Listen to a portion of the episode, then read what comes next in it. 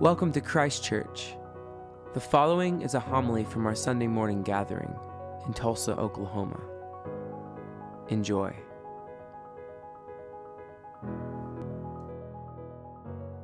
Well, today we come to one of the major feasts of the church year, the Feast of Pentecost.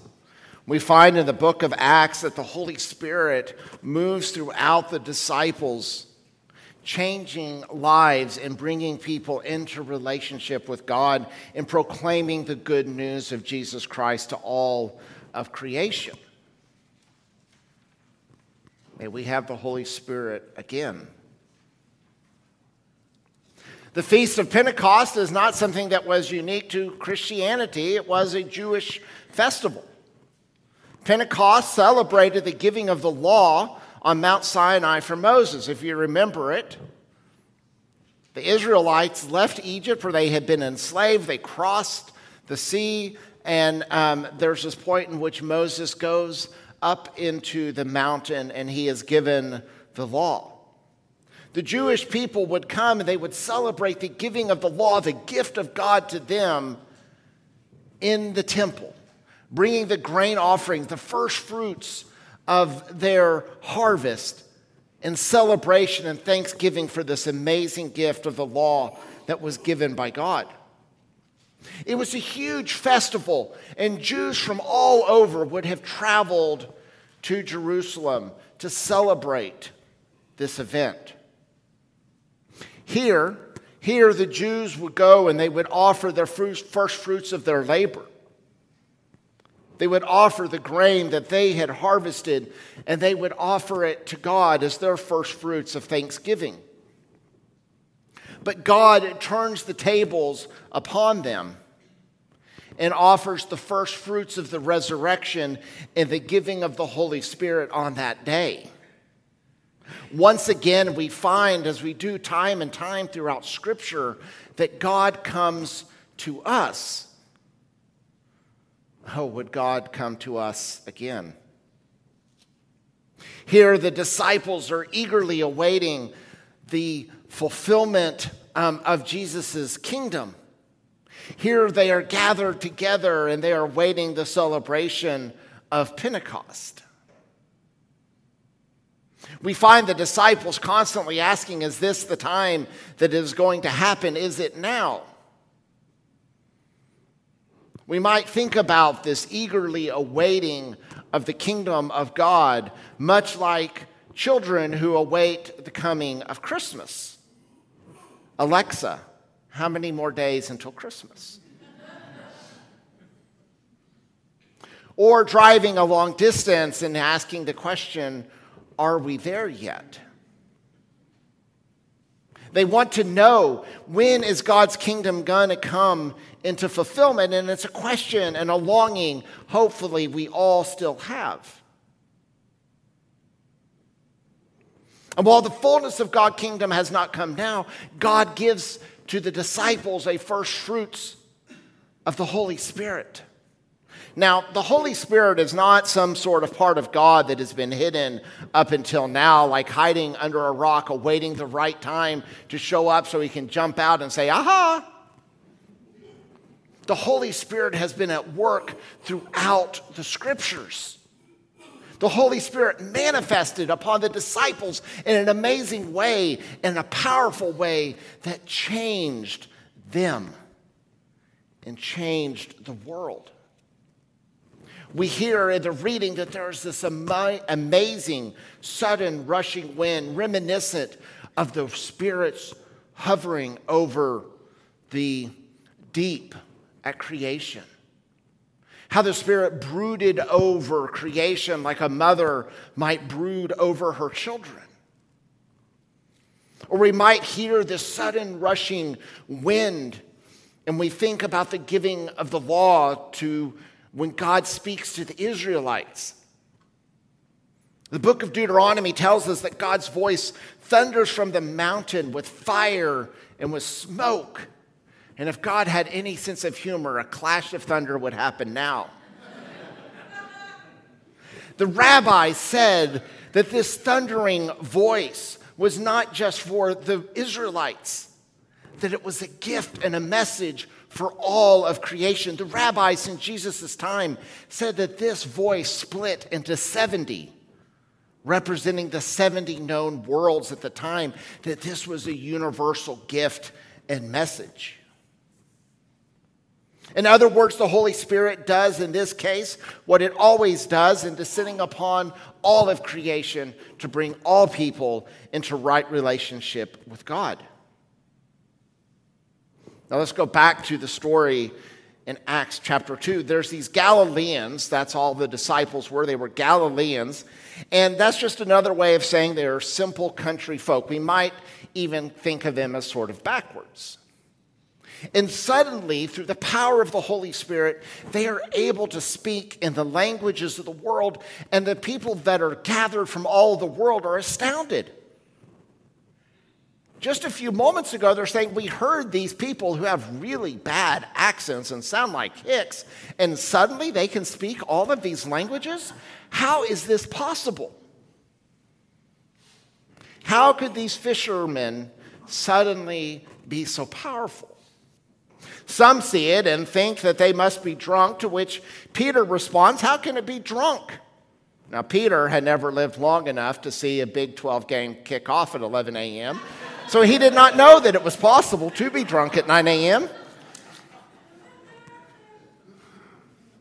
And Peter says, Look, this is what the prophet Joel said was going to happen. That there was a time in which the Spirit would descend upon all creation, and the sons and daughters, they would prophesy, the old would have dreams. And to the concluding point of that message from Joel is that everyone who calls upon the name of the Lord will be saved. Now, this message of everyone who calls upon the name of the Lord will be saved sounds just like, oh, yeah, that's a great message. But in the midst of the prophecy of Joel, they are, the people are calling out for God to judge the world, to punish those who had punished Israel. Aren't you going to stand up, God, and defend us against your enemies? And to this, Joel says, hey, God is going to make the world right, and it may not look exactly the way that you think, because everyone who calls upon the name of the Lord is going to be saved. And this is the gospel proclamation. Those who call upon God will be saved. And it points to the covenant that God made through Jeremiah Behold, the days are coming, says the Lord, when I will make a new covenant with the house of Israel and the house of Judah. Not like the covenant that I made with their fathers on that day when I took them by the hand out of Egypt. My covenant that they broke time and time again, though I was their husband. For this is the covenant that I will make with the house of Israel after these days, declares the Lord. I will put my, my law within them, and I will write it on their hearts. So the Holy Spirit promises and preaches the hope of this new covenant that is given through the and, and made, made real through the power of the Holy Spirit. Judgment in Scripture looks less like destruction and hellfire and brimstone, and it looks far more like a harvest.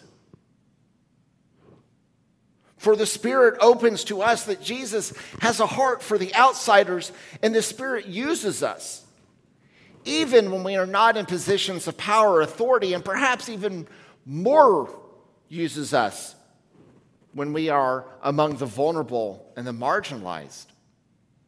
To bring this message of salvation to the world, to, to bring the good news to all people.